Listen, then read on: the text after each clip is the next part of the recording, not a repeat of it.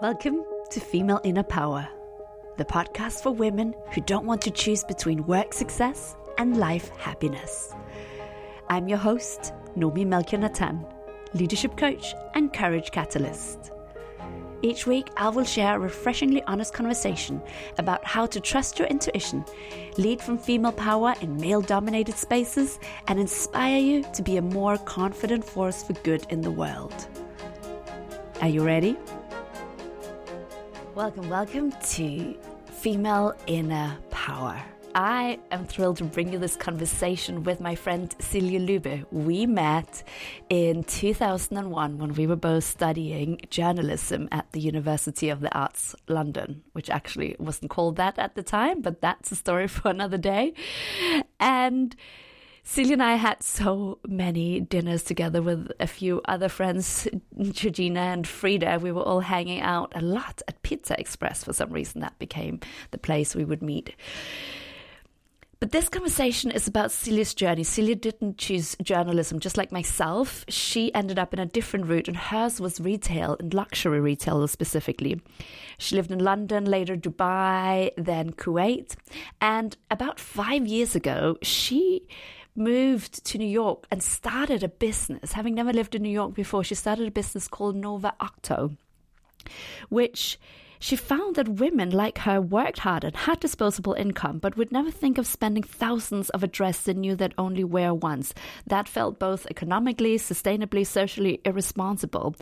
And so Silje's consumption philosophy is invest in staples, rent for special occasions. Why buy a dress you know you'll only wear once? I wouldn't buy a car for a weekend. I'd rent one. She talks about setting up this business and she doesn't sugarcoat anything. I really appreciate this conversation where she talks about both the excitement of starting a business, but also the tough sides, the impact on her mental health, how it was tricky to figure out to hire the right people, to figure out how to let go of them, bringing European standards of working benefits to the US and what that brought with it. And a very important conversation about the pressures that we put on ourselves as women. Silje says, I think that one of the things we do as women is when something goes wrong, we almost feel like it's a failure immediately. While men are allowed to fail and rest, men just file bankruptcy and start another business. Food for thought.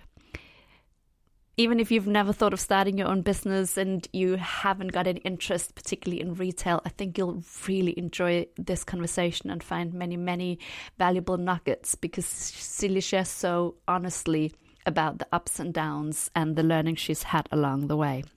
So, can't wait to share this conversation with you. So, let's take a breath.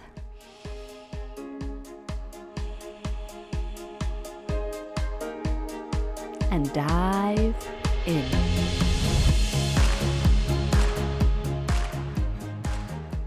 Silje, welcome to the Female Inner Power podcast. Thank you. Thank you for having me. I've been looking forward to this conversation. There are so many stories, so many things to dive into. Before we do, just tell us where you're at. Where are you dialing in from today? I'm in New York City on a rainy, rainy day with like my dog next to me in a hotel room because I'm in between apartments. I'm moving into my new apartment on Fridays. I've been hotel living for a couple of weeks. Wow. I mean, you have there's so many different things to talk about. And I, I, just wonder because before I dive into how you even started a business in New York, the craziness of starting a business in New York without having a visa, without having lived there, I wonder if you can talk us through um, sort of the high level of how you grew up in Norway and how you ended up in New York. And I know a lot of different things happened in between that. Yes, I'm Norwegian by by birth and nationality, and I lived there until I was 16. And then I moved to Denmark on my own, which is like crazy to think back that my parents allowed me. So I moved to Denmark. I was on the national team in equestrian. I was dressage rider, so it was like easier to live in Denmark at the time. So I moved to Denmark, lived there for I think five, six years. I was training and I did like my high school there, but like a different version of high school. That kind of allowed me to also compete like professionally with the horses. Um, and then I went from there to London for university, a little bit like after everyone else. I think I started college when I was 20. Uh, and uh, I mean, where we met at that at the same university, did journalism there. Started working in fashion with Armani in London. That was like my first real grown-up job. And after a few years there, I actually moved to Dubai for a job, uh, which was very random. Um, stayed in Dubai for a couple of years. It Was not my cup of tea. It's changed a lot since then. Um, but ended up in Kuwait working for a for a big franchising company in Kuwait. So I guess Dubai was like a little stepping stone into a very odd, random place for me, maybe to end up. But ended up staying there for almost eight years. And then I got very into the industry that I'm now in while I lived there and had some got some ideas of like what I thought needed to be done. I moved to New York to launch like a luxury evening wear rental business. Um, I'd never lived in New York, just wanted a big market wasn't like willing to go back to Europe. And yeah, that's five years ago. wow. And I mean, so neither of us ended up working in journalism. I think we oh. both straight away looked at looked at like year one that that wasn't gonna happen. sorry, sorry, London College of Communication wasn't quite yeah well, they did light our fire, I guess, in different ways, but not in terms of uh, the journalism. um, the journalism pieces, we'll have to compare notes on everything we learned at some point. Uh, but I was just thinking, I mean, it still confuses me. There you are, Scandinavian horse rider, um, ending up in London. And then, I mean, Dubai and Kuwait, Kuwait for eight years. Excuse my ignorance, having never lived there. What's it like for a blonde, uh, tall Norwegian to live in Kuwait for eight years? You know, I had the best time there. I think like of like the countries I lived in is where I like felt the most quote unquote at home uh, I had like amazing friends, had a great job. I travel a lot for work. Where like working in fashion, being a buyer, you know, you are constantly in major markets like Paris, London, New York, Milan, which I think gives like that, you know, taste of life that you constantly have like your finger on the pulse of what's happening. Um, but I also worked in high end fashion, and it was like it's one of the best markets for that. It was high spending power. I think Kuwaiti women compared to like I mean, every country is going to compete with each other, but they're very, very um, fashionable, like a little bit more edgy in their fashion. I think there's also this misconception in Kuwait that everyone is covered. They're not. Um, it's not like a lot of the other Gulf countries that most people wear like abaya or a hijab. Um, there, it's like it's actually very, very fashion forward, especially by the younger generation. So I think uh, it's actually like a quite open-minded country. Com- like they were a little bit more advanced than the other countries. So for me, I actually preferred Kuwait to something like Dubai. That was very driven towards like expats coming there working for a certain amount of time. So interesting how actually Kuwait felt most like home. What was it that made you feel at home there? I think I had great friends. Um, I think uh, there is like a good quality of life. Um, again, I think like your group of friends, like I studied in London, so a lot of these people I knew from London, you know, were all they had like then moved back home. So I think like the seeds were like already placed at that time. Um, but I think, you know, I think it's like such a focus on family life, you know, all my friends' parents, I know them. I go to their houses. You know, you're not out as much in public. You know, you tend to host a lot at home.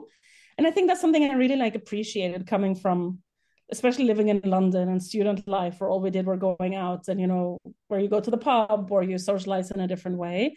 And a lot of my friends were international. So you, you get to know each other like slightly more superficial level than if you like know someone's grandmother and go to their house for lunch every Friday, you know? Mm. It's a totally different way to know someone to go into the family home and see. I mean, to see the grandmother also. Yeah, you definitely know. Someone. Yeah, I really like. I really appreciated their culture, um, and it's also like.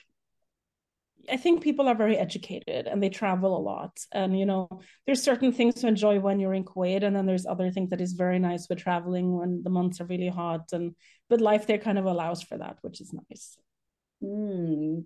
I've got to ask maybe a prejudiced question or an ignorant question, but this being the Female Inner Power podcast, um, how did you feel the male female dynamics in in Kuwait and and you're saying that that's actually quite different in Kuwait compared to other Gulf countries was there anything that stirred you or that you found difficult compared to having grown up in a Scandinavian country, or was it at all not at all like many of us will perceive it to be quite, um, yeah, to be quite backwards in terms of women rights? I think it's a combination. You know, I think there is definitely issues with women's rights, and um, I don't necessarily know if it's like my thing to talk on because I think I wasn't impacted by it. And I think like a lot of my friends aren't impacted by it, but I'm sure there are people who have like, you know, where they are things that we would disagree on in terms of laws and, you know, uh, freedom of like different treatment of boys and girls and all of these things. They're there. But they're there in many cultures. You know, I think you like, I'm from Norway. So it's very, we, I think we have like one of the most equalities of all all countries. Like I grew up like not knowing anything but a female prime minister. So you know, representation matters. So for me, it was like as long as I was a child, we had a female prime minister, and I thought that was like the norm.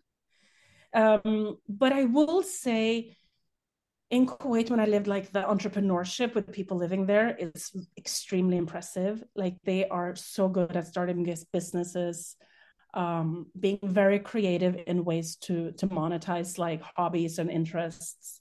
Um, I think women there are also very powerful, let's say, in the families. Um, I think you might correct me if I'm wrong or someone will, but it's I think Kuwait, especially before the invasion, there's a bit of a history lesson here, but before the invasion, like a lot of my friends' mothers studied abroad, by the way. There was many skirts, there was beach clubs, there was everything. But as with many things that happen after Iraq invaded, it's with that comes religion, comes fear, comes extremism. Uh, this is happening all over the world. You know, you put like that kind of thing into someone, and then suddenly, like extremists, um, extremists can take over a bit. But I also think it can be culturally like when people find fear and other things, they will turn to religion. So I think there was a huge shift at that time in Kuwait. But did I feel it? Not really, honestly. I again, I know Dubai is different now. I felt it more in Dubai. Interesting. You know, that I felt it was very much like us and them. While in Kuwait, I felt I was very like integrated to society. Like people taught me things. That, you know, I I learned very quickly how things work because they were they kind of um, are very welcoming and taking like people into their community. Well, and the time I lived in Dubai, that was not like that. Thank you for sharing that. I was just fascinated and just trying to imagine what it what it was like. Um, so you saw entrepreneurship there. You grew up and left home already at the age of 16, but I mean, still, how do you get the idea while you're in Kuwait? Hey, I'll just go to Manhattan. I don't have a visa. I don't necessarily have any, I don't have family or anyone close in New York. I'll just go there and start a luxury uh, clothing rental business because hey, why not start start a business in, in Manhattan? I mean, if I can make it in New York, I can make it anywhere. what you know? what gave you that idea? Which I, by the way, learned is very true. That whole thing, if you can make it in New York, you can make it anywhere. But it's it's truly true. But I do think like looking back, I was a lot more equipped moving here. When I said like I didn't have a visa, but I had my attorney who was working on the visa. I knew what was required. It was it's not like they submit your visa application and hope for the best. Like their are attorneys specializing. There's so many different visas in America. And my attorney does only my visa. That's all she does. People with my profession, you know? So you kind of get an idea very early on, you know you're going to get it. But of course, it's stressful when you still have to leave the country for three months while you're in the middle of launching a business while they process it. So I, I kind of had like done my background work um, but I think like leaving, like when I think back, like I left home at 16. I moved to Dubai on my own during like a time that Dubai was not as easy as it is now and discovered a lot th- a lot of things very fast. You know what I mean? Like I remember moving to Dubai being, being having an idea what the cost of living was, but not having been told that you have to pay a year's rent up front. you know stuff like stuff like i landed there and then you you figure it out you know you like it was constantly like a solution that had to be found but you know you kind of like look at what other people doing? Okay this is how it operates or you know? I know these things have changed now but back then it was like that.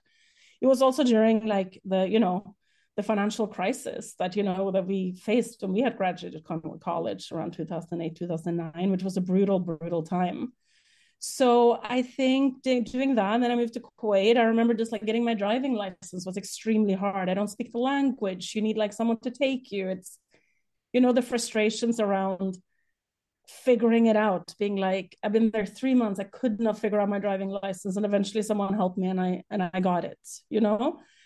So I think like going through these things on my own, I remember moving to London and it's like a memory I still have from us being in class that first year is that I didn't really speak English that well. Yeah, I'd had English in school, but I really struggled to keep up in class. Like I was just like I was exhausted when I left class because it was hard for me to understand everything. And we did journalism where we were not allowed to have like a typo. they what what did they call it? A fatal error if you had like a typo. So you know, I learned fast.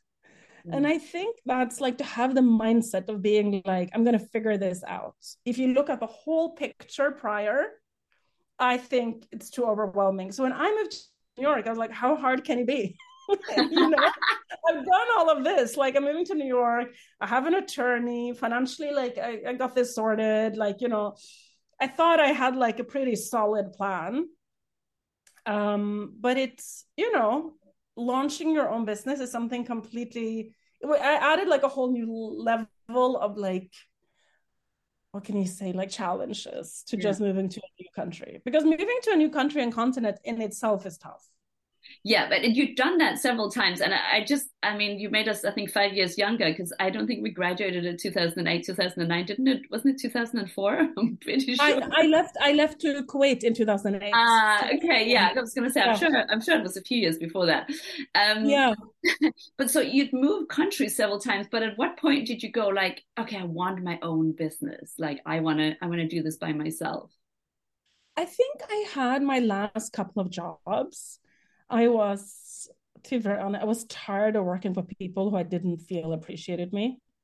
I felt there was like limitations to where I could. There was a lot of politics in my first company that I worked, which was a was a huge retailer in the, in the Middle East, uh, or like a franchise holder.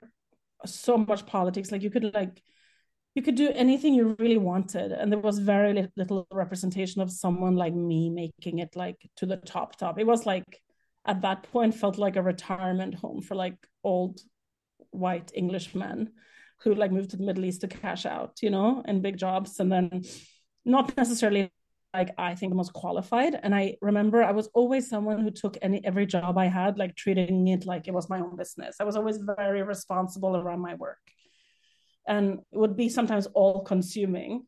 Um, so I think I was I started working for a smaller retailer and it I was just exhausted working for people that I felt didn't want to move forward, hired people like me who were supposed to at that point be very qualified, but they didn't want the advice. They didn't want to make changes.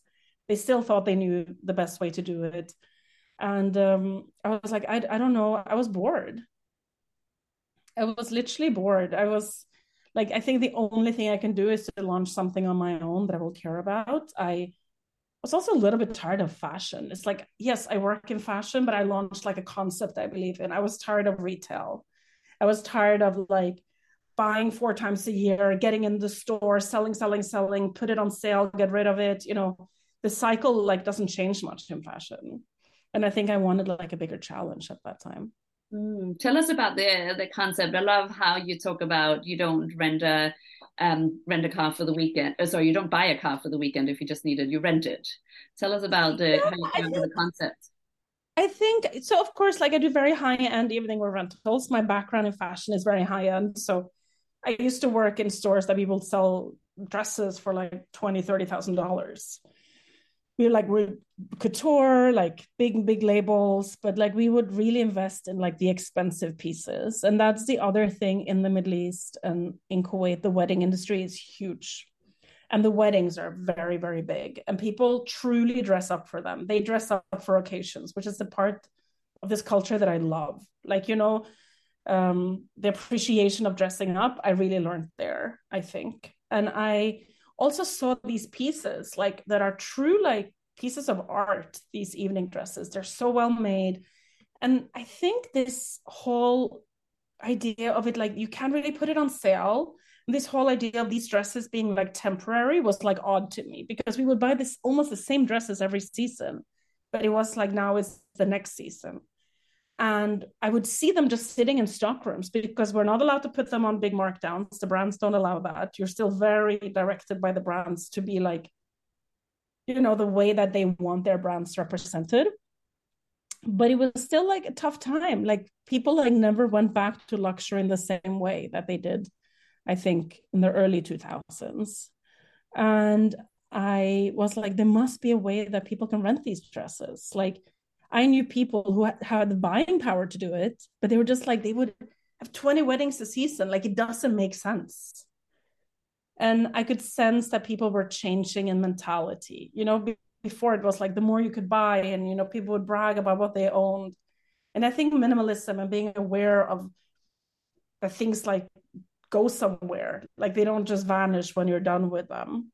And I think people are getting a lot more educated on it and I think people also want to spend more on experiences instead of something they're going to wear once.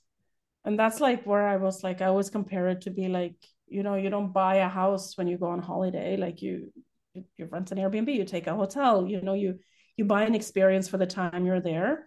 It's the same with a car. It's so many things that is acceptable to rent. And I think luxury fashion was one of the last to kind of arrive and like you also say on your website on, on Nova Octo, it's it's so much more sustainable. I mean, it, just it is, you know, and, and there there are questions around, and I like always like to be transparent around this on the sustainability issue. We truly are because we are seasonless. It's in our packaging. It's how we're shipping. You know, in the city we try to use couriers instead of you know we, we really try instead of like sending a gps and using cars we try to use bikes so we kind of like do it all the way. Like even our packaging is reusable. You, you have the thing around dry cleaning. So you have to, when you run like the more um, mass market brands, I think there's still a lot of studies to be done on that. Like how many times you can wash a pair of jeans and still say that it's sustainable when you're selling it at the end of the season, you know? I don't know, but I think there there's there's a little bit of a lot of people say something is sustainable when it's not for us because of the type of pieces we buy we have certain things that you know after a season it might be worn out. It's like you know it's done. But we might have had like 50 different people wear that because we look after that one dress. We spend money on dry cleaners to do it the right way. Like we don't have the fast for us our turnaround time is longer than faster fashion but it's like at what cost? You know we rather than maintain the piece we have pieces that we launched with that is still in our collection and they are like the most popular pieces. A lot of our vintage pieces like we had them for five years and they have literally been to like the hospital to be repaired. We have like his the lining and like the zipper or something so many times. But at this stage it does become sustainable yeah uh, it makes me think of. Um, I mean, I did meet my great grandmother, uh, but at that time she was in a nursing home, but she was a tailor and her husband was a tailor. It makes me think of you know the forgotten art of of tailoring and really looking after your clothing pieces. It is, and you know, it's hard to find tailors.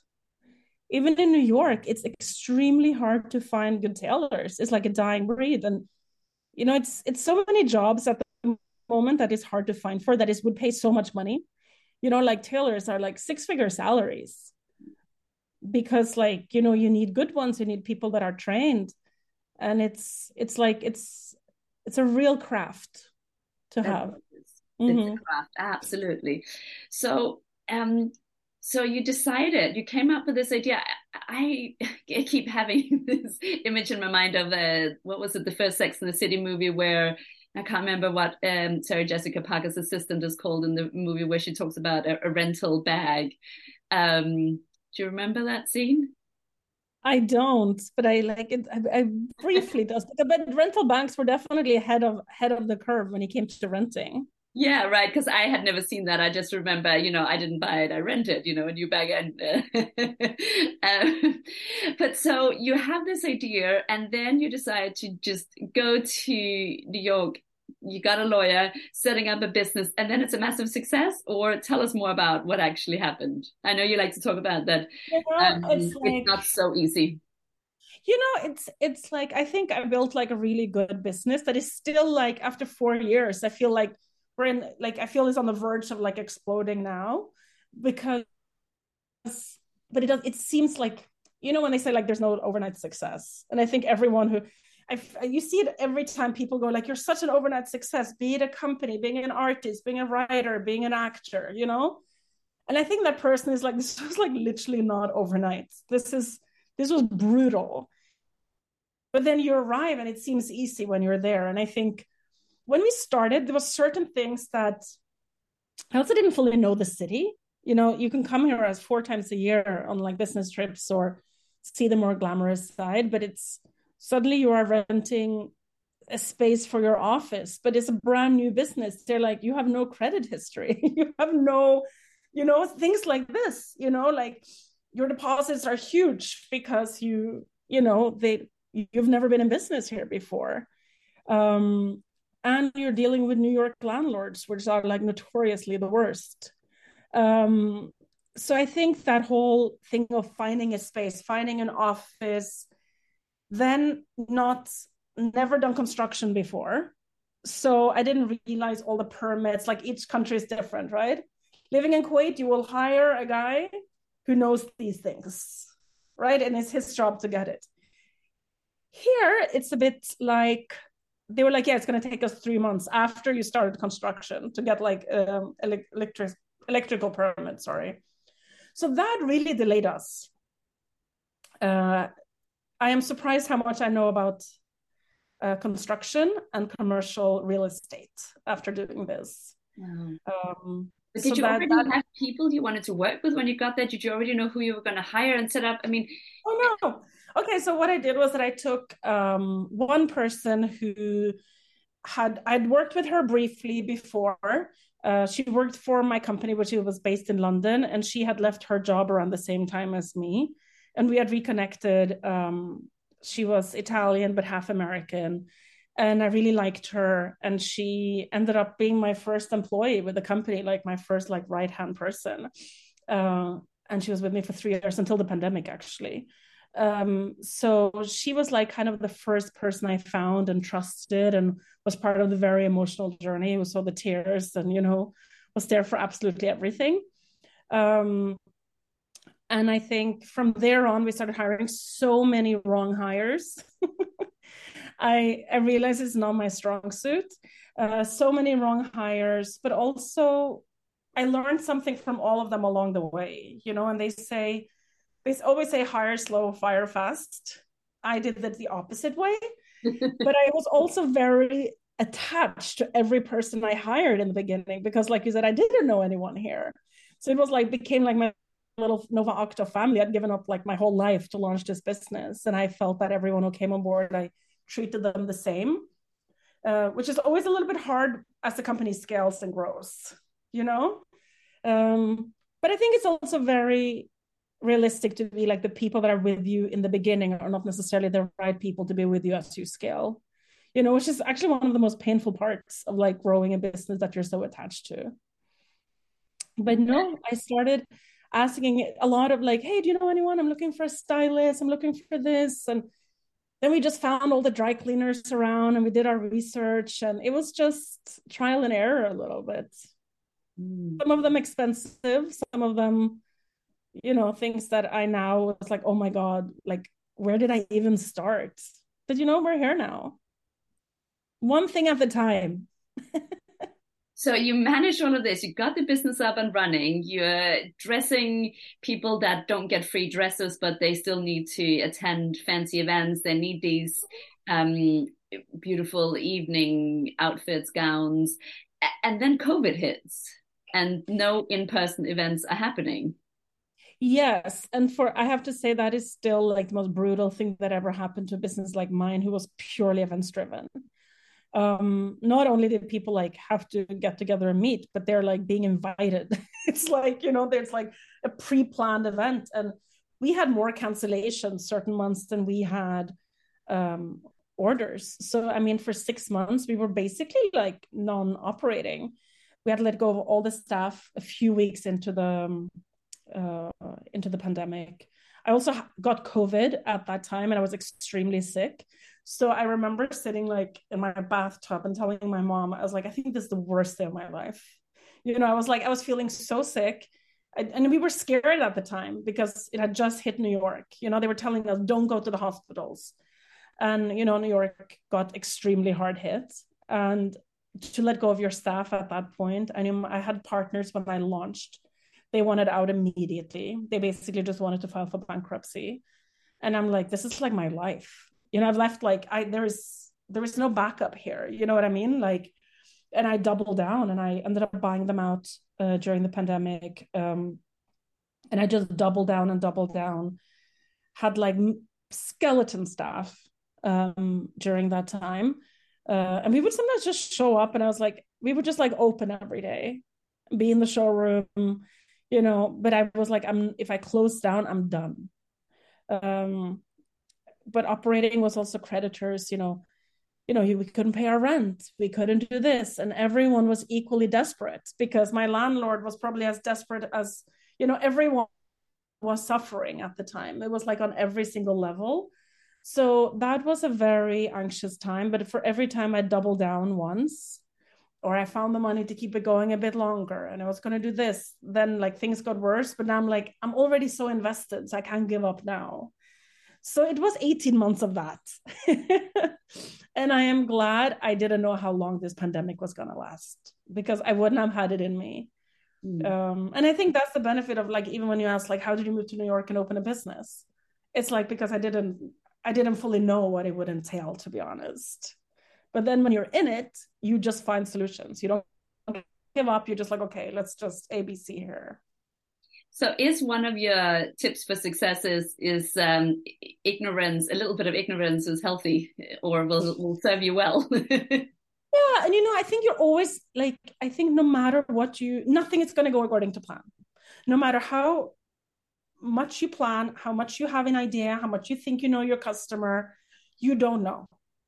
You don't there's always going to be variables that you know when people talk about their business plan and business plan everyone wants to see it. I was like oh my god like if someone talks to me one more time about a business plan like yeah you need to have an idea. But nothing's going to happen according to the business plan. It's like it's like an idea that we have that we kind of hope. But you are probably immediately going to have to adjust to it. Uh, and then you i think you have to pivot. You have to be like willing to change your opinion. You have to find solutions. You have to be like not get so stuck on that one idea you had as long as you have like that goal at the end of the tunnel. Like what is it that i want this company to do? What do i want to achieve with it? And then you're going to have to make changes. So i think ignorance and i think also being aware that you're ignorant to being like i'm going to do this to the best of my ability. I'm going to do all the things i think i can control but there's going to be so many external factors such as human beings working in your company that you're not going to be able to control. And then you find solutions. It's not always the nice sometimes i wonder like why did i pick this? Especially because i had a company that was so hard hit during covid. Mm. But then i also think there are parts that i look back now that i think like so many blessings that maybe without COVID, I'm not sure my company would have made it. Oh, I'm not sure I would have. If, I don't know. I think I changed a lot during COVID. I think I learned my resilience. I got like my confidence. Like I would constantly ask people for their opinion at any given time on everything. I was one. I was that boss who would have meetings, and it was like a democracy. Like I would make the decisions, but I always wanted everyone, no matter their position, to be a part of the decision making. Um, and I don't think the people I had on board was necessarily like equipped to be part of of that. Uh, I think I trust my ability to make decisions. I I trust my ability that it's okay that people don't like you, that people get upset, that you're going to make decisions that people don't like.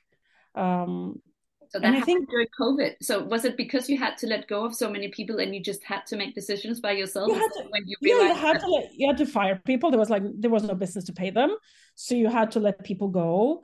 You had to deal with creditors, like like your your, you know, you, we had brands that delivered while we were closed during COVID, and left our clothes on on the doorstep, so they had delivered because wow. they had already produced it. So they just tried to get their their retailers to take it and then so it's technically accepted and now you have like all these clothes that have been pre-ordered like most retailers wouldn't accept deliveries. And i think managing people who are everyone was desperate to get their invoices paid and you're like we can't. And i think that was almost also very freeing. I think especially as a woman these conversations are very very hard to have because we want to do everything right. We want people to like us. We want to be like oh but i do everything on time. I pay my invoices on time i do this but there was no way to do it. Like we we would be like we are closed. You know the whole world is closed. Like what are you talking about? And that is something that gave me a lot of anxiety for the first months. And in the end i was like this is a business. This is not personal. This is like we are making business decisions. So what, what is best for the business and the people that are associated with it. Was there a moment where you got to that bit wait this is business. I need to be a business owner now and not just be nice was there a specific moment where you remember sort of clicking into that? You know, it happened.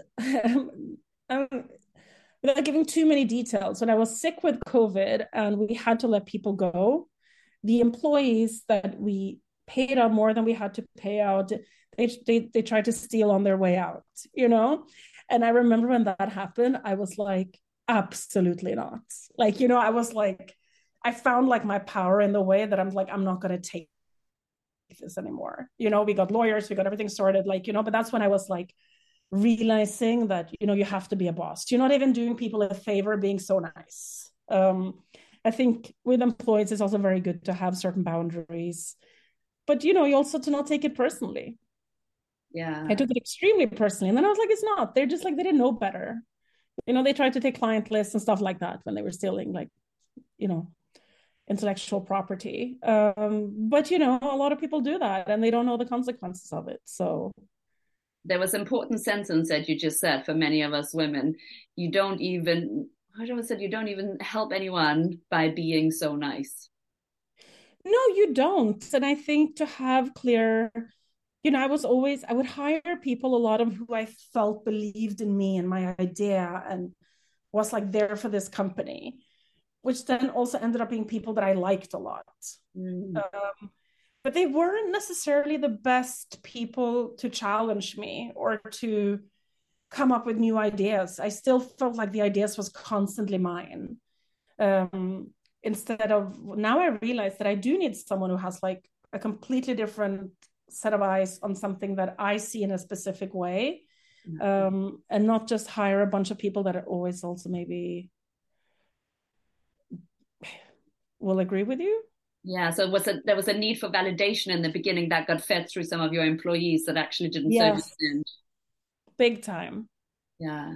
Uh, I just wonder also if you can talk for a moment about how um, you set up, I mean, uh, definitely much more European uh, quality of benefit package for all your employees. Well you didn't do that for yourself. You wanted to be the nice boss. You, can you tell talk a little bit about what you learned doing that and how you set it up and how people didn't respect it? Yeah i think like what i and i do think like what we're doing is right.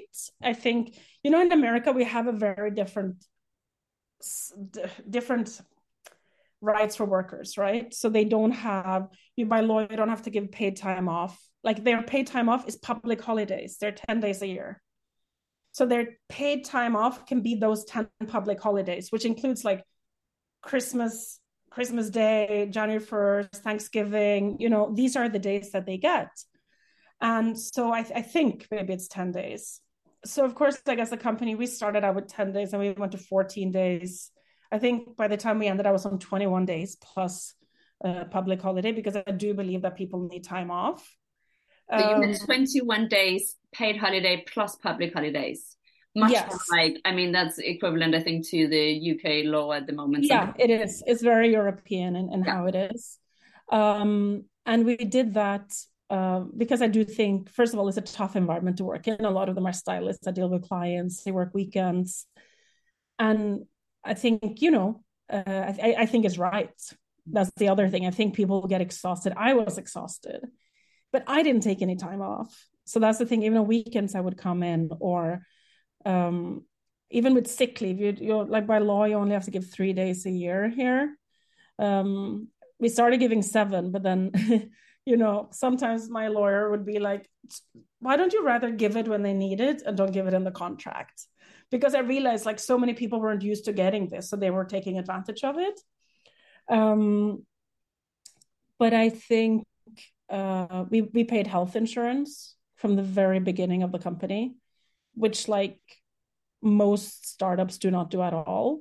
Uh, could the company afford it? Probably not but for me that was if i do this for you you're going to be so much more loyal and appreciative of what i do for you but it doesn't work that way and at the end of the day it is the government's role to provide a lot of these things. So much falls on the employers. You know there's no matern- maternity leave here. None.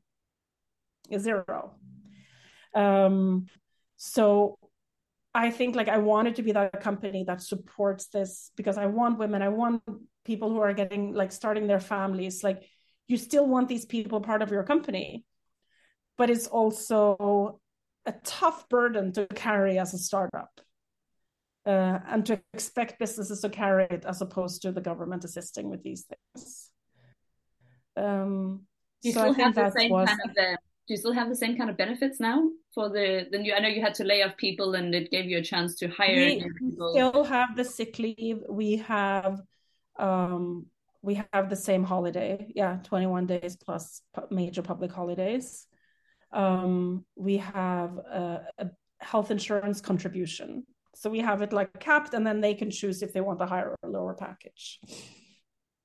So you still have a lot of this and and is it just you're better at hiring now you have a different way of choosing the right people that so that that's a different energy? I'm, I'm not sure. I went through like i think so with the people i have now we're a smaller team because we are also in part of relaunching part of our business and reopening a new showroom. So we don't have so many of the stylists uh, that are in store at the moment. So we kind of like are in like a little bit of a of a of a break while we're relaunching. And that's what i say when i said that I'm not sure we would have made it without COVID because I think I changed my mind a lot about what I wanted the company to be or what I think it needs to be to be profitable faster or, there's different ways of doing it. There's different maybe people needed or um, so for us the hardest part was actually when Omicron hit like last January and we had to close down again because again the entire of New York were sick and uh, we were in a temporary showroom. My landlord had not survived COVID, so we had to leave our original office space. He couldn't renew his mortgage. So there was a lot of knock on effects for COVID that was still happening. And um, I think at that point, we did a little bit of a clean out. The environment had gotten quite toxic in the office, and I couldn't fix it. You know, when there's like, there isn't, it's gone too far. I'd hired too many senior people who was like not that qualified at their job, maybe not seeing the vision I had. And that's when I was like tough enough to be like, no, this is not going to work out. Um, but I do think I have learned a lot about the type of people that you need in a startup. Mm. And I, that whole idea of like trying to become so corporate and big and work in a specific way too fast, um, it doesn't really work. You know there are so many uncertainties with a with a startup and you need people to thrive in that environment. What have you learned about being a, a, powerful woman a successful woman a woman who needs to rely on herself to find her inner strength to get through all kinds of unknown adventures and struggles. What have you learned that you kind of maybe wish you knew but also you you could share with the rest of us? I think a few things is that it's extremely lonely to launch a business even if you have people around you the whole time like the at the end of the day the responsibility falls on you people will walk out when it no longer serves them um, you are choosing to like get the benefits of it but also like take all the struggles Um, and I wish that I had been a little bit faster of understanding my mental health and how it would be impacted. Uh, I wish I believed that, like, I didn't, you know, you hear about a burnout, but I didn't really know what it was. But I think I was probably burnt out going into COVID. And then when COVID happened, I just couldn't. I had started going to therapy for the first time in my life, maybe the months leading up to COVID. And I remember I would go there and I would just cry. And I'd be like, and I told him, it's like, I don't even know why I'm sad. And, you know, he was the one who like explained to me, it's like, you are facing burnout to the extent that your brain cannot even create enough dopamine for you to handle regular situations. But I could make it to work. I was there, but I think I lost my creativity it, but I still worked 14 hour days, seven days a week. And I wish I had been better at realizing that you, first of all, I think therapy is like one of the best things you can do if you can find the right therapists. Find a coach if you have one. Surround yourself with people who have gone through the same, other founders, other entrepreneurs, like showing up to these like events where they're like, oh, there's a female founders. I'm like, oh, what kind of event is this? But it's extremely important how people understand and people are willing to be honest about like that it can be tough um and to like read books and listen to podcasts and for people who have gone through it but they have like come out on the other end but no one has like an amazing story when they're being honest. Everyone was like that was brutal but i wouldn't be without it. Especially if you're coming from like a c-suite job that you had a regular income that you know to go from that to not having salary like i didn't pay myself i didn't do anything. I just like i really like wouldn't i, I remember going through a stage i didn't even want to pay for a therapist because i was like oh no it's like my business. And it's wild because the moment i took a break the moment i had to force to focus on my mental health like i was like i would wake up gasping for air every day and wake up at five in the morning and go to my computer. Um it was so like it, it had the opposite effect. I could i could have worked four hours and done a better job. Wow. i told someone i told my friend like the yesterday who like works like me and i said like i want my new superpower to be to work less you know it doesn't mean that it's not hard it doesn't mean that it is not all consuming but just sitting at your computer for like 12 hours it's actually has the opposite effect yeah Absolutely. So what helps you now? What what supports you now to look after your mental health and run the business and do it in a way that feels better, more healthy?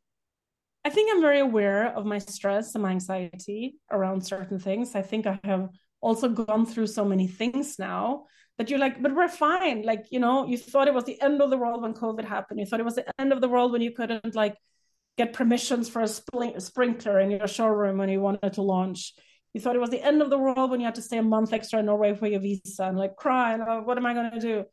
But then you're like, but you're fine. You know, it's like I've I, I think I've learned to trust my ability to find a solution. And if it doesn't happen exactly how I wanted it to be, there's I'm going to find another solution. So remove some of the despair.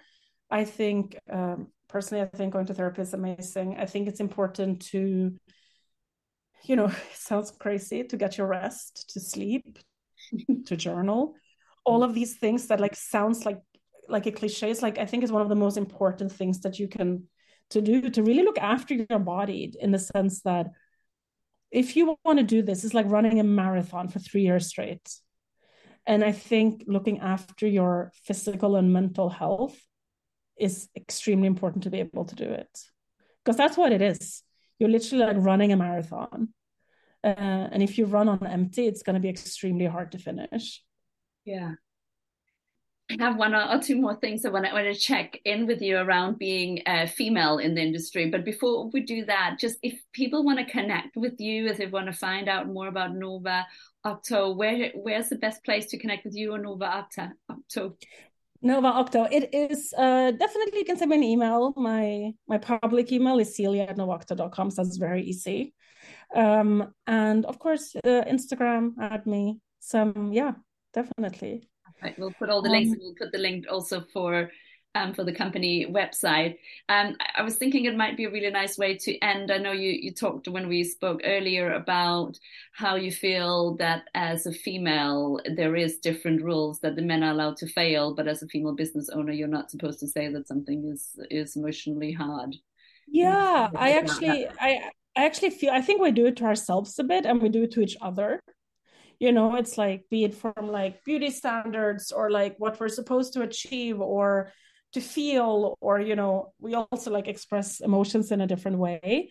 And sometimes i feel like people make us feel like we should be grateful just to be here. And i think with you i'm sharing like a lot of the hardship that i had because i'm surrounded by founders that pretend everything is so perfect and it's so fun and their instagram is just like you know i won't necessarily sit here and talk about like negotiations with my landlord on my instagram but but I think it is important to share that it's like it is hard to if it was easy, everyone would do it.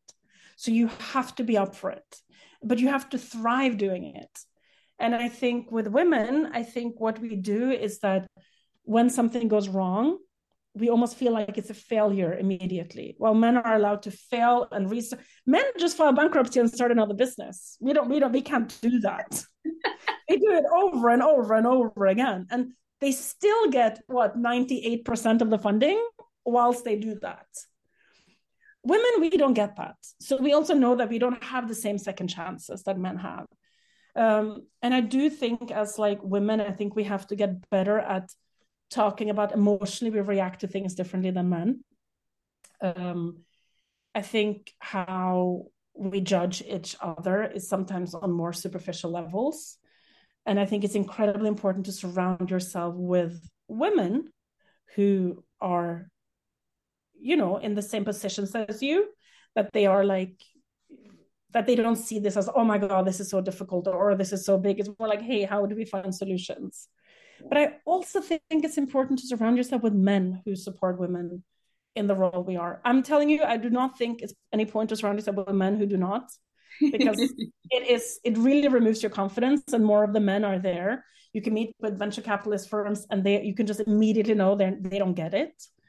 Uh, but I think a male way of doing things is also interesting. Yeah. Um, but I do think as as as a woman, I think we have to normalize being like this was super hard. Uh, but I also love my company. I think I have like a great company. It excites me every single day when I see people tag us and they tell me, "Oh my god, I love this company." It's like it makes me so excited and so proud. Uh, and I wouldn't have been without it. And I think I've grown so much as a person doing this. That is definitely one of the things about entrepreneurship. It's, I mean, parenting and entrepreneurship, some of the biggest personal journeys you can go on to to grow better than any course. Definitely. Yes. and i love your honesty. I think this is so important. Um, and as you say you know many of us girls grow up that we need to be good and we need to look perfect and we need to be a certain way. And this piece of actually let's normalize the the failing and getting up again. And that doesn't mean that something went wrong. Well it, it's it's just part of it. Like you said like well you learn like you know if, if everything went right you didn't dream big enough. Because then you're just like staying within your safety zone right? You should always do something a little bit before you're ready. And i think like as girls we wait for perfection. You know, you, you know, women, we don't apply for a job until we're like 120% qualified. Men apply when they're 60% qualified, maybe less. I don't know. But with women, it's insane. We have to be overqualified to ask. And then when we do, we don't even ask for the salaries that yeah. men ask for when they're 40% qualified. And I think we've been, especially our generation, I hope it's changing a little bit maybe with Gen Z, that you can see they are asserting themselves in a different way. And to be like if she can do it i can do it. If he can do it i can do it. It doesn't mean that you shouldn't prepare. It doesn't mean that you shouldn't make as much of a plan as you can um, and be as you know be as prepared as you can. But you also have to like believe in yourself being like even if that doesn't happen i trust myself to find a different solution. I heard and i think that's the difference with women and men like we need to just go out there and do it Yeah, what a good place to end. We need to just go out there and do it. And also, I've heard you say in different ways throughout this is like, you know, I just figured it out and I just figured it out and I figured it out as I went. I made a plan. I thought I knew what I was doing and then I didn't know what I didn't know. And I mean, no one knew COVID and Omicron. Um, and then you figured it out. You figure it out. And like one day, can, I can have like an extremely low moment in one day that I'm so frustrated. And then I can find myself being extremely excited and laughing and joking like, 45 minutes later. You know, everything that is difficult is not permanent if you're willing to open your mind and look for solutions. And you know, if you launch the wrong business, and then that might be the right that might be the right thing to close it down and figure out something else. You don't have to suffer through it. It's like most businesses, the first businesses fail. So I almost feel like pro second COVID, no, second Nova Octo after COVID is like the second Nova Octo because I think it gave me the room to really change so many things in the company but i do think it's also like if that business doesn't work you you find figure out something else Beautiful. which men do all the time well there's a lot we can learn from the men that lot they can learn from us and love love this this is a great place to end thank you so much for coming on the podcast thank you for having me Thank you for listening. If you enjoyed this episode, please subscribe so you don't miss any new episodes. And I would love it if you would rate and review the show, as it really does help other women to find it more easily. Remember, no matter what's going on around you, it only takes a single breath to start grounding back into your power. So let's take a breath.